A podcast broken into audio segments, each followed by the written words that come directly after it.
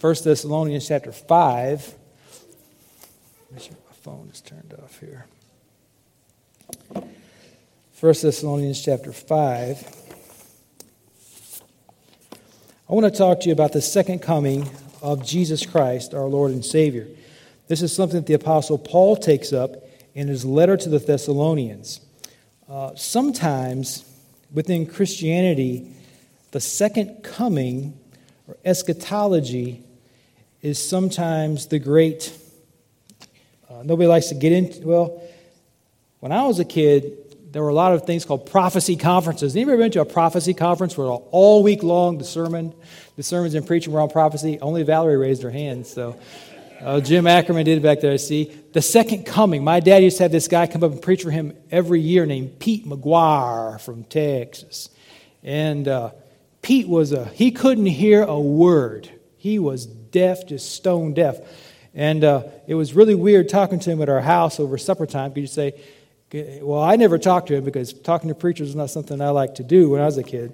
And, uh, but he, my dad would talk to him, and I hear my dad just get louder and louder and louder.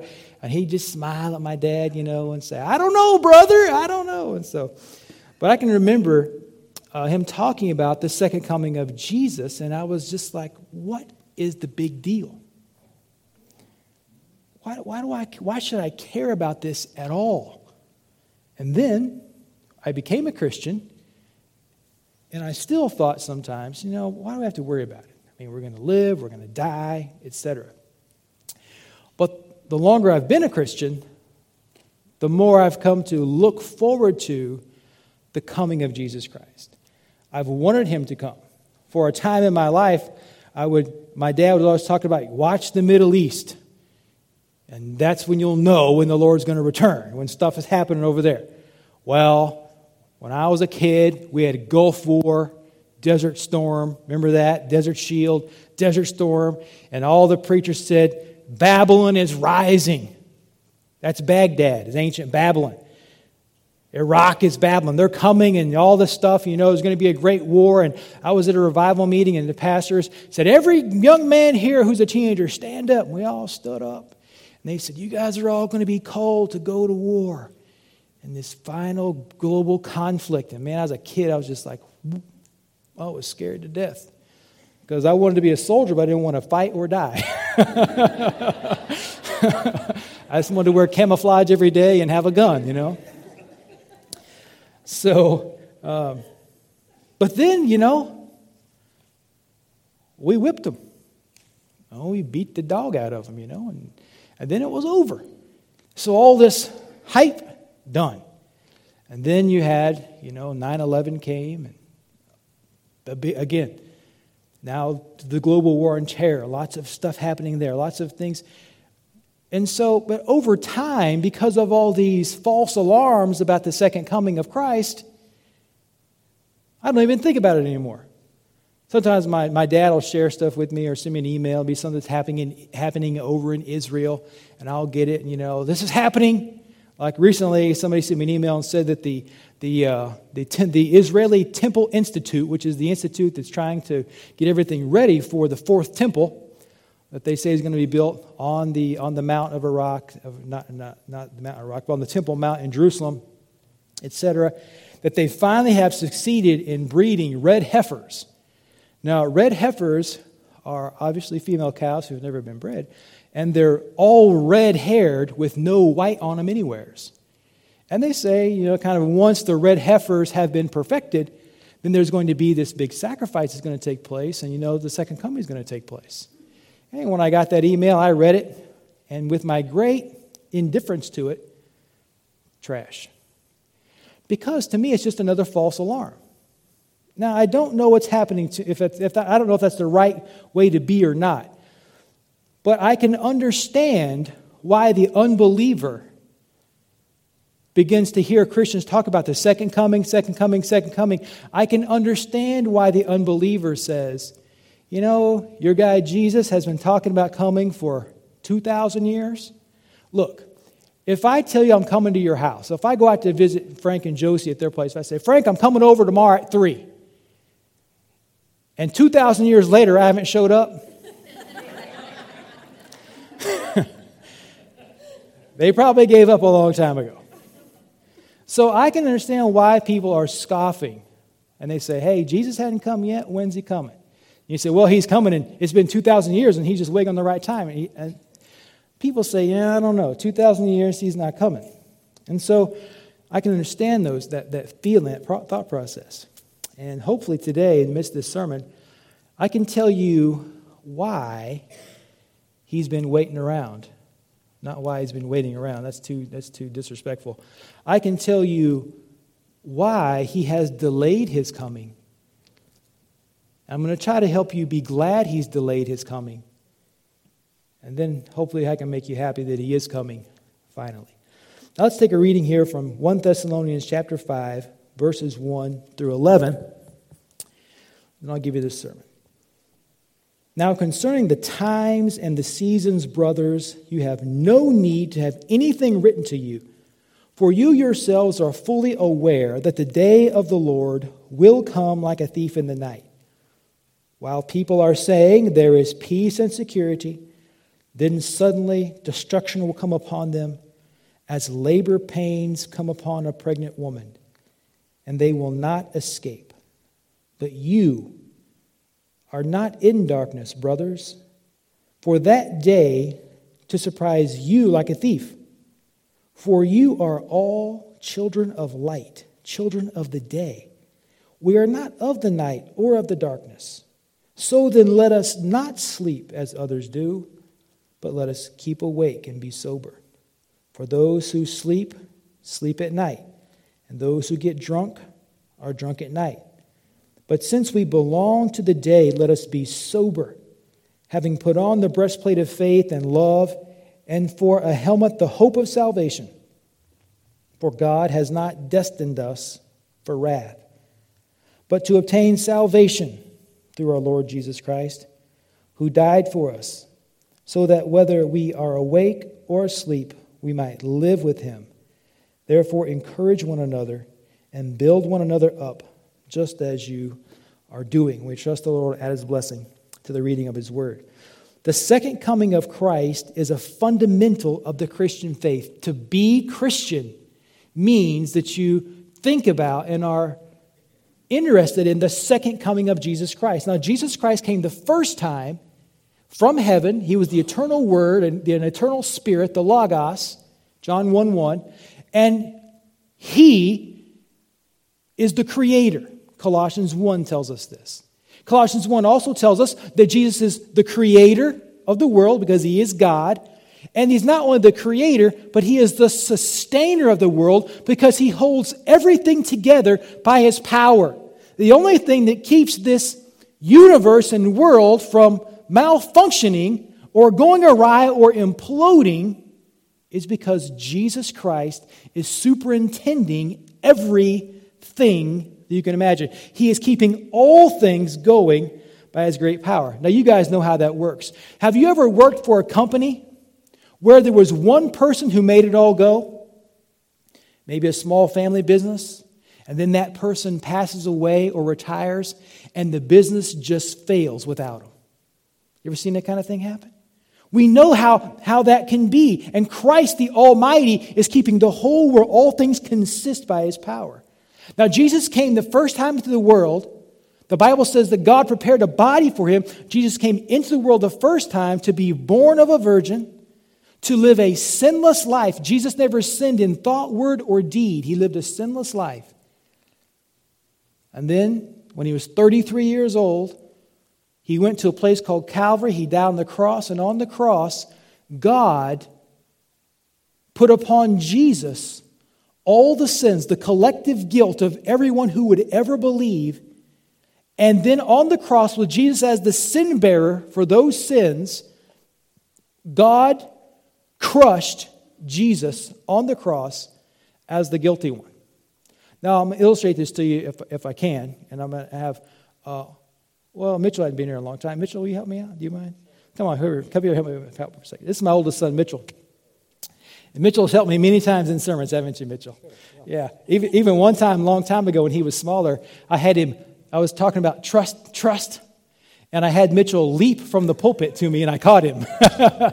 Ready to jump again? Sure, yeah. no, but in, in the Jewish culture, in the, in, that, in the economy of the Old Testament, in the sacrificial system, men would bring their, their, their, their first born or the very best lamb they had to the tabernacle, the very best. And they would, they would look it all over for perfection. Then they would bring it as an offering, and the priest would take it. And then the priest would put his hand upon the head of the lamb, and he would confess all of the sins of the people onto the lamb, transferring the guilt of the nation onto the lamb. And then once the lamb became the sin bearer, they would kill it. And it would die as the, the one who bears the guilt, dying so the people wouldn't die. Now you can be seated, Mitchell. Thanks for helping me out. He would die in the place of. But there was also another lamb there. Same quality, same value. Come here, Lacey. Come help me out. Caught him talking. the, sec- the second lamb was called the scapegoat. They would take the blood of the offering and put it on the scapegoat. And to illustrate something, a person, let's have Matt come help me out. The whole family. we'll get Valerie up here in a second. And so, so a person would take the sin bearer, the sin bearing lamb, and to show that the sin and the guilt was taken away from the people, he would lead the lamb away. All the way. That's far enough. You guys can be seated. he would lead the lamb away to show that the guilt of the people, that record of sin, wasn't around them anymore. It had been atoned for by the blood of the sacrifice and then taken away. Now, my dad, when he would tell this story, he would always get very dramatic and he would talk about they would post a man way out at the edge of the village, at the edge of the encampment. And when that sheep had gone completely out of sight, he would wave a flag that said, It's gone. And my friends, that's what Jesus Christ did. He bore the believer's guilt upon himself and he died in the believer's place. And the Bible tells us that the sins have been of, of, man have because of Christ have been put behind God. He's removed them as far as the east is from the west. Taken away our guilt from us, and that's what Jesus Christ came into the world to do. And my friends, I want each one of you to know this today is that every one of you is a sinner. You may not like that kind of direct accusation, but every one of you are guilty of sin, not before me, not before this church, not before this community or this nation, but you are guilty of sin before God. And if you'll be honest with yourself, you know it's true. Because we've all done a little stretching of the truth. We've all indulged ourselves mentally in forbidden sins. We, we've all, we are sin. We are unrighteous people. And no matter what sins you've committed, I want you to know this. No matter the breadth, your kindergarten level sins, school's fixing to start. We got kindergarten level sins, don't we? Then we got high school level sins. Then we got college level sins grad school level sins, and then they got the sins that all of you and I, the sins that you and I do, those really good ones. All of those sins, by if you put your faith and trust in Jesus Christ, all of your sins will be forgiven. Now that seems too good to be true. It just you're like, I know how people are. I just don't see how that can be. You mean an act of faith can remove all my sins from my record permanently? Yes. And that can happen because of the value of the person who died to pay for your sins. I said to you already, Jesus Christ is God, and that He did what at the beginning of all things? I said, Jesus is the, come on, class. He's the creator. And I said, He's the sustainer. He keeps it all going, didn't I? That is who became flesh and died on the cross for your sins. In a very real sense, God died on the cross for your sins so that your sins could be forgiven. Now, what kind of value does the blood of God have? Now you say, well, I don't know if, if it was God's blood. Acts 20, you can read it there. That he has, it says, God hath purchased the church through his own blood. What kind of value do you think God's blood has? It has the ability and power to forgive all of your sins, to wash away all of your sins if you put your faith in Him. Now, my friends, that's what Jesus Christ came into the world the first time to do, is to save sinners. Sinners like you and sinners like me.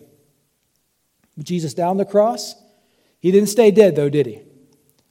On the third day, he rose from the grave.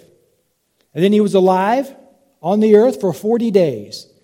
The Bible says he was seen by 500 people at one time.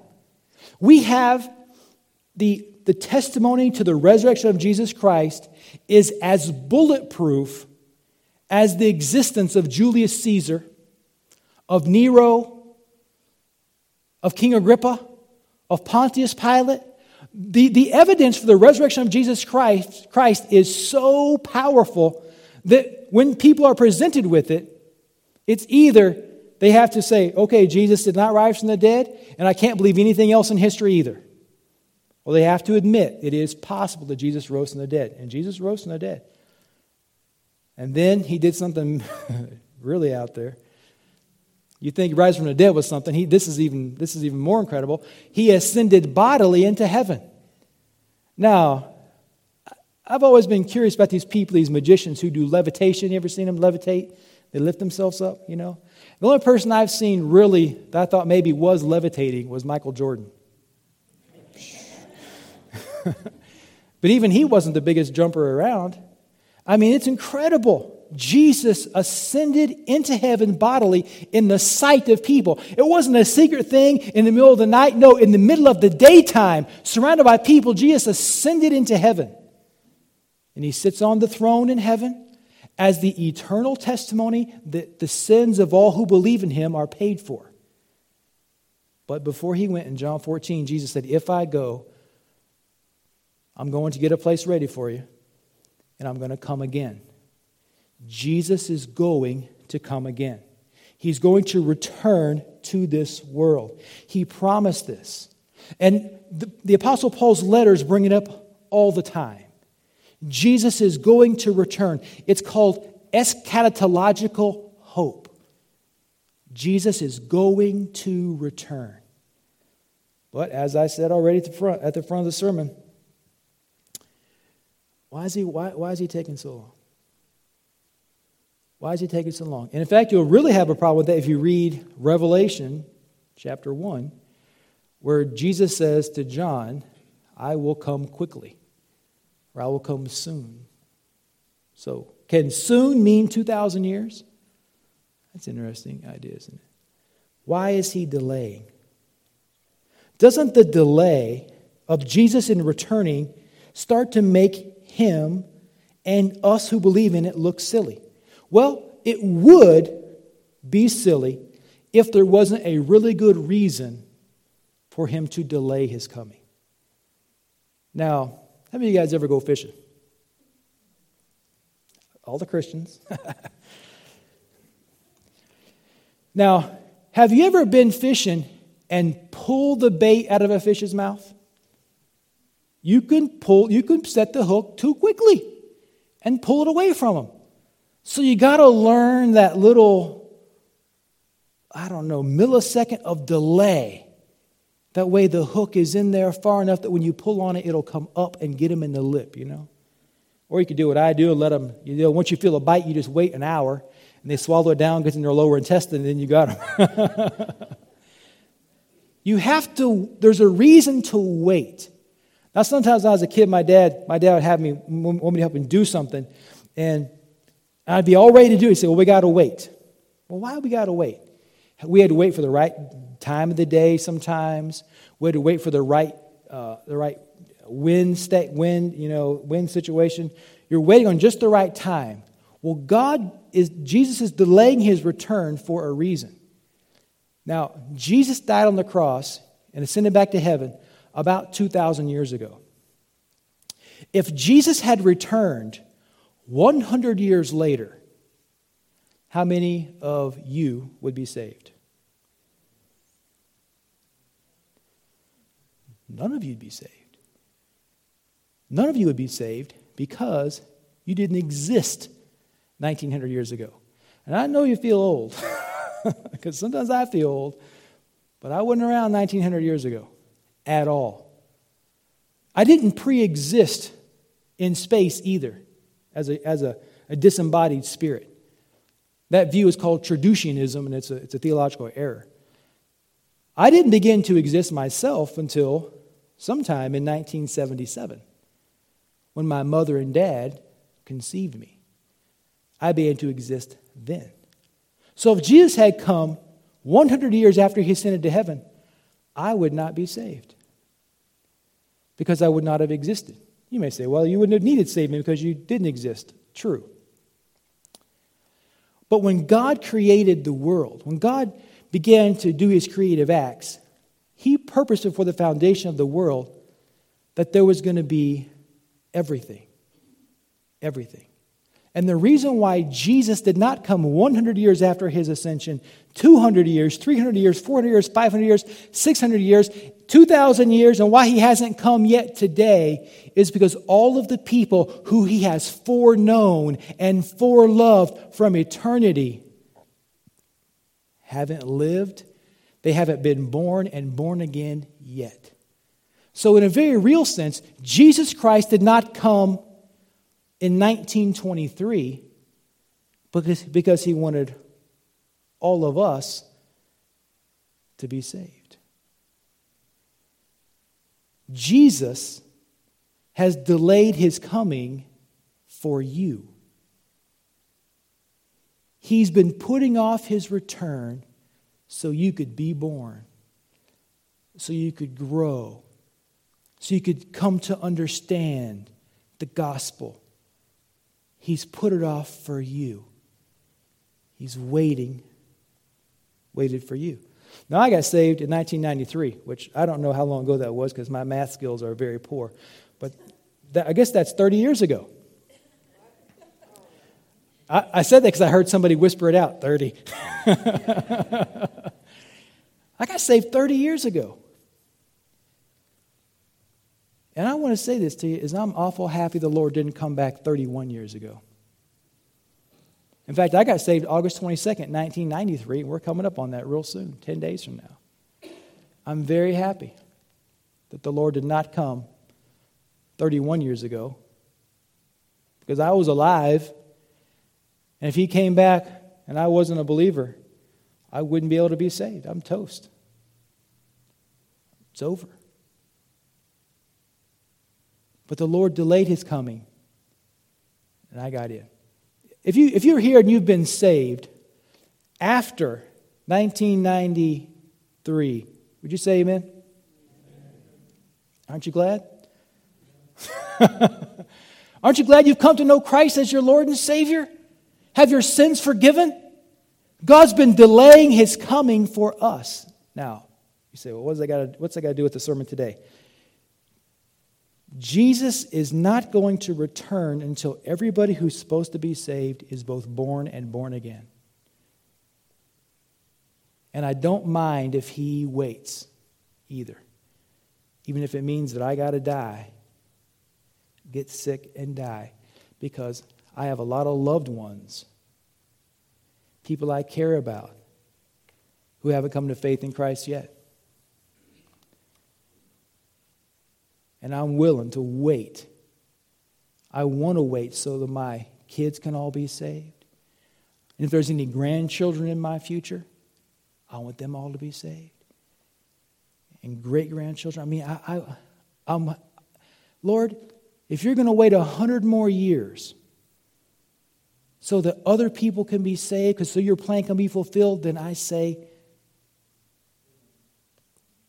I say, Amen. Now, I think that is, it's like the Lord's up there in heaven saying, well, Terry's okay with it, so we're going to go with that. I mean, it looks to me like that's how it's been working out. The Lord has been delaying his coming Because all of his people he's determined to save in eternity, they haven't been around yet. They haven't existed yet. The delay of Christ's return is for a purpose. And so while you and I are getting awful frustrated sometimes with the way the world is, and we want him to come and get us out of here, realize there's a purpose in his workings. My friends, you've got to learn to trust God. You see these little signs. We're, we're driving back from Mackinaw City last night. We went up there and ate, ate dinner. And we were driving back down the, the, the, road, and we saw different road signs. And one of the kids started singing, was like singing the road signs they were reading. Kids. And I, I see these signs around all the time that say, God's got it. You guys seen those signs? God's got it. You know, and that's, and that's a true statement. God's got it. He's got the whole world in his hands. He's got the whole world in his hands. He's got the whole world in his hands. I don't remember the next part. so, you got to learn to trust God. And I'm going to tell you something. God's going to work it out so that you have no choice but to trust Him. He's going to take away every solution you can come up with and say, I'm your only recourse here. Because if you put your, if you put your trust in the government, what are they going to do? well, we all know the answer to that question. You put your trust in your money, what's it going to do? Well, money can answer a lot, money can solve a lot of problems and grease a lot of skids. Money is so nice. But you'll wind up like Mr. Uh, Steven Jobs, pancreatic cancer, a billionaire at 30 years old. In his late 50s, died with pancreatic cancer, and all the money in the world can't save his life. When I, and look, friends, we're talking about a guy who has access to every single possible thing imaginable. And he, money ain't going to do it. He said, Well, you know, I got my family. Your family's not going to let you, your family will let you down. They won't be there when you need them to be. They might even be around, you know. You may not have a family. I mean, it's just, you, you need to put your trust in God. Trust God. And start by trusting Jesus as your Savior. Because if you, have, if you trust Jesus as your Savior and all your sins are forgiven, your biggest problem in life has been taken care of. Your soul has been secured. That's your biggest problem. Your soul has been secured. Yet you're going to have to learn to trust God. And so while we're waiting around here, we're trusting that God is at work. Now, my friends, we were talking about this at a board meeting recently about how in the world Christianity is growing everywhere except America. Everywhere but America. In fact, the statistics are this that in 2011, 62.5% of Americans said, I'm a Christian. 2011. 2020. I'm sorry. It's 2011 and 92% of Americans said they were Christian. 2020, it's 62%. Now, they're predicting that by 2050, less than half of America are going to claim to be Christian by 2070. Great Britain, which, if you got a Bible in your hand, an English Bible, that came to you from England. Britain was the Bible publishing powerhouse of the world. All roads lead back to England. In Christianity, it's crazy how it works. They are right now at 46% of people are Christians. But in countries like Mexico, Thailand, China, Korea, the Philippines, the numbers are just going up, up, up, up, up. Isn't that great?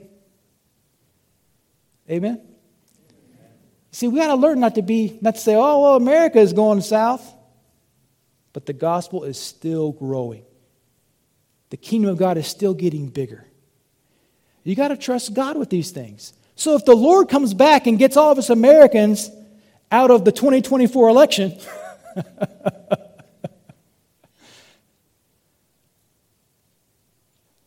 well, what about all those precious people in other countries who are not yet come to faith in Christ, who are going to be?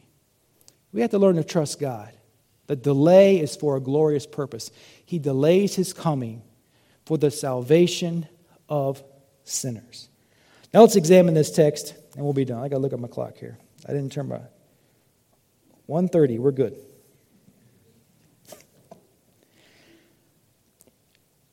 The first thing I want you to notice in verses 1 to 3 of chapter 5 is the return of Christ. Believers know the Lord is coming. And he said it's going to come without warning, like a thief in the night. But who is going to be surprised by the return of Christ? Look at the text carefully. It doesn't say Christians are going to be surprised by it. It says the unbeliever is going to be surprised by it because I just told you Jesus is coming, didn't I? Right?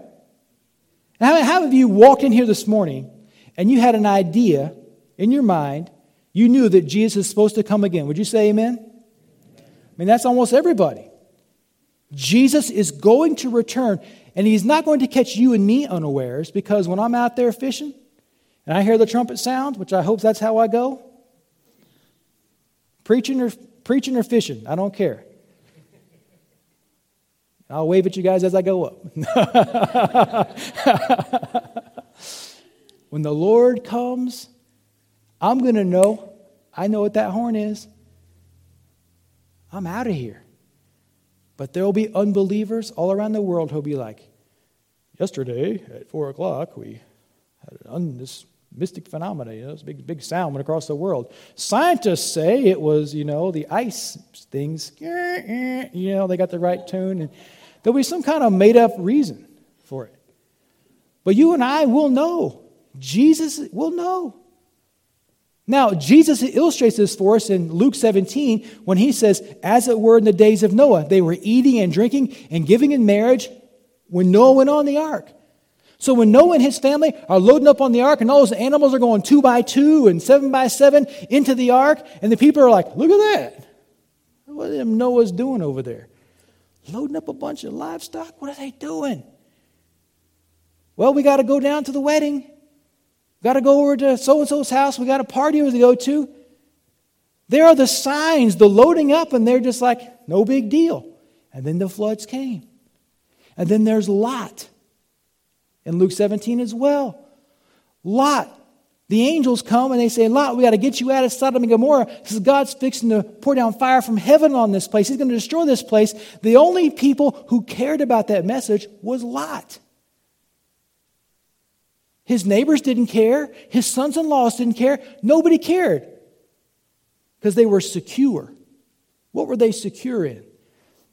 They were secure in their unbelief. And people all around us are secure in their unbelief because they don't believe the gospel, because they don't believe the Bible, because they don't believe in Jesus or anything like that. They're secure in their unbelief. They're stupefied. They're insulated against it. And as Paul says here, they are in the dark. Have you ever been in the dark about some information? You ever walk into your job, you know, and find out you got a pink slip? And that happened to me one time. And you're like, what's going on? they say, you know, they're, they're escorting people out. Last time I got laid off from a job, they escorted me out with a policeman because they were laying off everybody. I had no idea. It was news to me. And in the big meeting they had, the president of the company said, We're sorry to have to, we're sorry about keeping all of you people in the in the dark. and I was so surprised to get laid off that day. Just three weeks before Mitchell was born. You know, I lost my job. So, Christians are not in the dark, we're in the light. The world around us, they're asleep at the wheel. They don't know what's coming but we do know what's coming. This is what Paul says. This is going to catch them by surprise, but not you. You are going to escape. Escape what? You're going to escape God's wrath. Look at the reading there.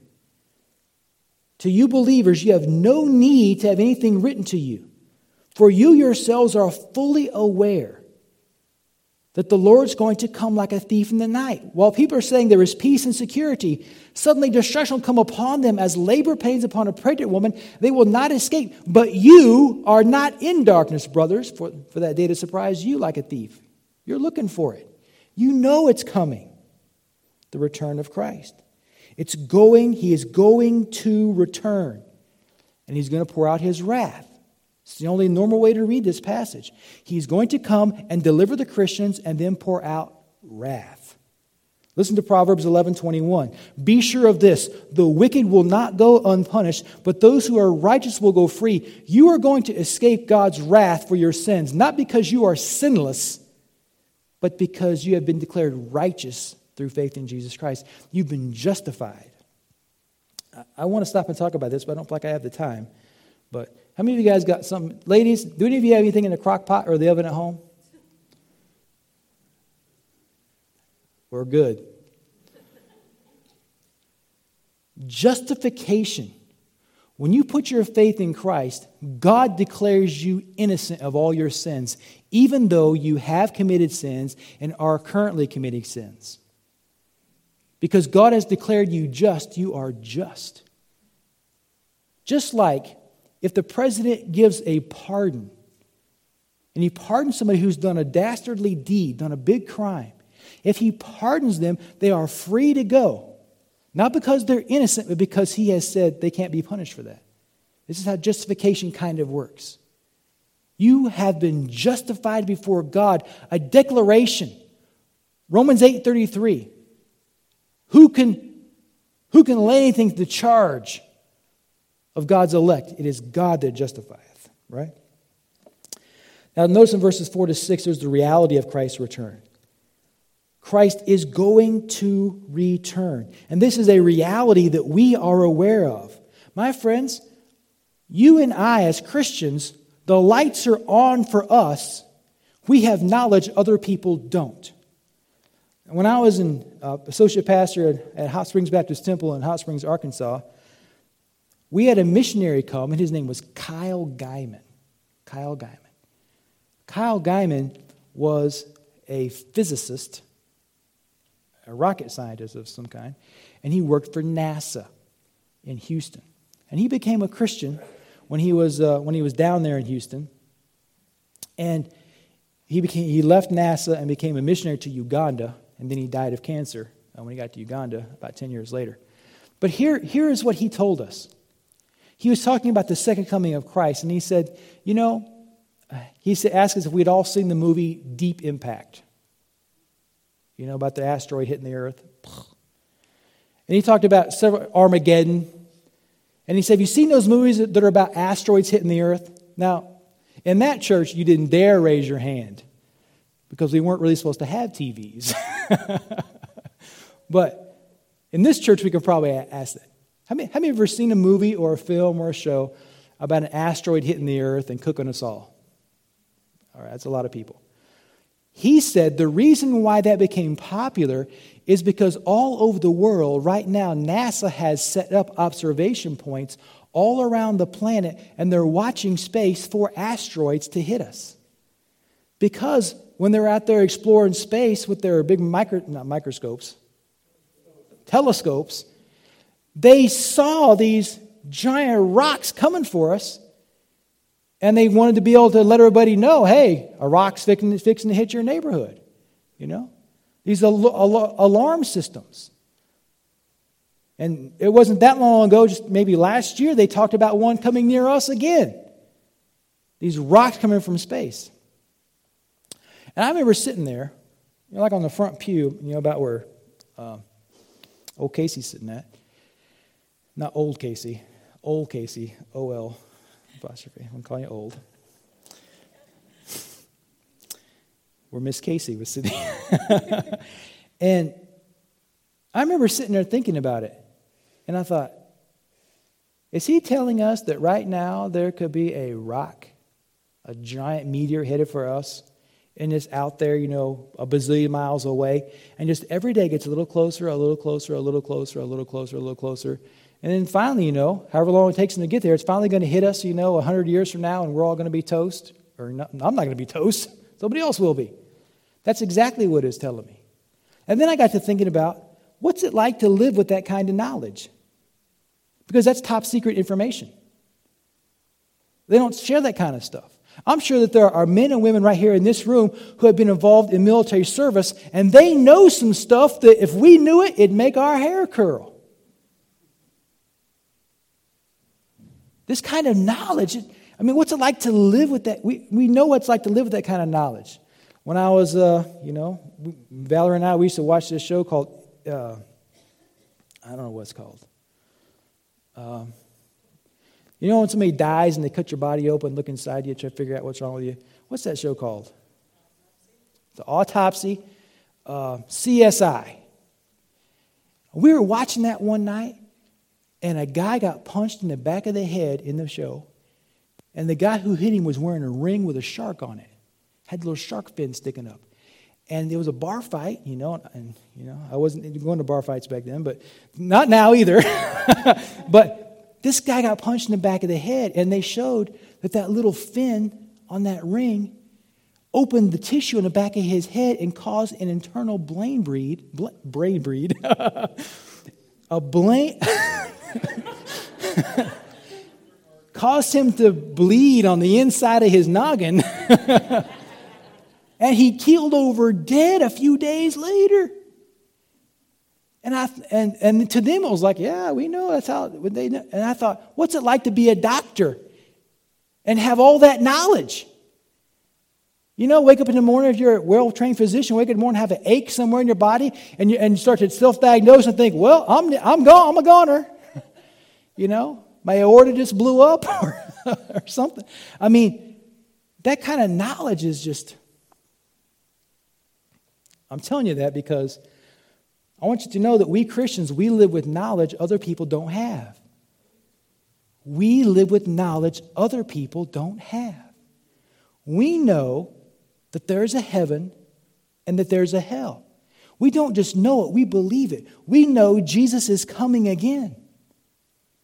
And the world around us, they have no idea. The hammer is hanging over them every day. In Jonathan Edwards' sermon, Sinners in the Hands of an Angry God, he said that we, that mankind, it's like we're all walking around over hell on a skin that's paper thin. And that any minute we could step through into the inferno. He described it as being a spider suspended from his web held over a fire. And the least little spark or least little heat could cause that web to melt and cause you to fall into the flames. That's the reality of every person who dares live without Jesus Christ as their Savior, is they are in danger every minute. We live with that knowledge. We know it. Christians have been delivered from it. We know things the world does not know. We understand these things because we're in the day. We know He's going to come. Now, this knowledge of Christ's return should have an impact on us. It should motivate us to take the gospel seriously in regards to other people. Nobody goes to heaven unless they put their faith and trust in Jesus Christ. And nobody puts their faith and trust in Jesus Christ unless, unless they hear about it. And who are they going to hear about it from? From their friends who are Christians, from their loved ones who are Christians. Our awareness of Christ's return is something that we know that other people don't. We should make people aware of it. You say, well, they're going to think I'm a crackpot. Look, if you knew what people really thought about you already, One of, the, one of the worst things you can do is read your kid's journal. and I've never done it. But I guarantee, I was telling somebody this at the men's prayer, uh, the men's uh, Bible study the other day. I was talk, trying to illustrate, uh, telling, telling one of the kids no about something. And I said, and I don't know if this is true or not, and I don't want to know. I said, I bet my kids all have a group text that me and Valerie are not in, where they, when I do, when I make them mad about something, they say, Dad's being on internet again. Now, don't look at my kids. you know, you know, that's how people are, isn't it? It'd be, it'd be crazy to expect something different. We're frustrating to people. This awareness that we have is something we have that, that the world does not know. Now look at my clock. All right, we're gonna we're gonna land the plane. All in favor, say aye. I heard I heard a, a familiar voice say I real loud. Now, only Christians can appreciate this. The unbelieving world, when you talk about this, they're going, they'll, they'll think you're crazy. They're going to mock you, but it is a truth. It's the, it's the truth of God's word. And we accept it by faith. Now, in verses 9 and 10, notice what the apostle says God has not destined us for wrath, but to obtain salvation through our Lord Jesus Christ. We avoid wrath not because we don't deserve wrath. We avoid the wrath of God because Jesus Christ became sin for us who knew no sin and died in our place. We obtain, we obtain salvation and escape from the wrath of God through Jesus Christ. Through Jesus Christ. So we've avoided this. Now, while we're waiting around, there's, some, there's something we need. Look at verse 11. While we're waiting on Jesus to come, we need, therefore, encourage one another and build, excuse me, one another up. We need the local church. You need to come together with God's people and hear a message from God's word. You need the fellowship of these people. Because look, if, if you go out there and you start talking about forgiveness of sins, the exclusivity of the gospel, that Jesus is the only way, about the second coming, you're going to find that some of your, some of your friends and family are going to go, well, uh, they might pull away from you. They might pull away from you. You might lose a couple friends. But then every Sunday, you can go and assemble with people who may not be your blood relations, but they're your true family. These people in this room are the people you'll probably spend eternity with. But your friends and family, you may not, unless they're Christians. So every week we come together here and we're reminded that we haven't lost our minds. We come together here and realize every week that we're not the only wackos around. I mean, there's nothing greater here than when I say, How many of you guys fish? seeing those hands go up. Fellow pursuers of the fish. You need, we need the local church encouraging one another to come together and be reminded. Now, look, as I look around this room, and there's people who are not here today, and they're not here because they're sick. And they're in, they're in a bad way. And there are people here in this room right now who are sick, and they're in a bad way right now. But we need the encouragement of one another, love for one another. I, I know this happens in this church, is that when there are people who are, their, their, little, their little seats are absent, I know you guys are calling them up on the phone and saying, hey, are you okay? I missed you. Checking on one another, cared for one another, loving one another, encouraging one another. You need the local church. You need the local fellowship of God's people to come together and be kind of built up. Now, the Greek word here for encourage is a word that means to repair or to restore. Because when we live out there in the world, we get chewed on a lot. We get roughed up. And we need restoration. And you can find that in the local church. Then you have this great word here comfort one another. Actually, in this translation, it's encourage one another. In the authorized version, it says comfort one another.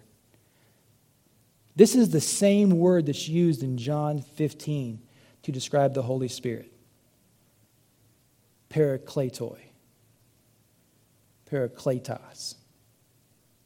Paraclete, which means one called alongside, a comforter. Called alongside. Now, um, I'm going to switch off my microphone because I'm going to tell you something I, I don't want to be recorded, okay? Father, now the I want every person here today to know that Christ is the only way of salvation. And I pray, Lord, that I've been able to do that.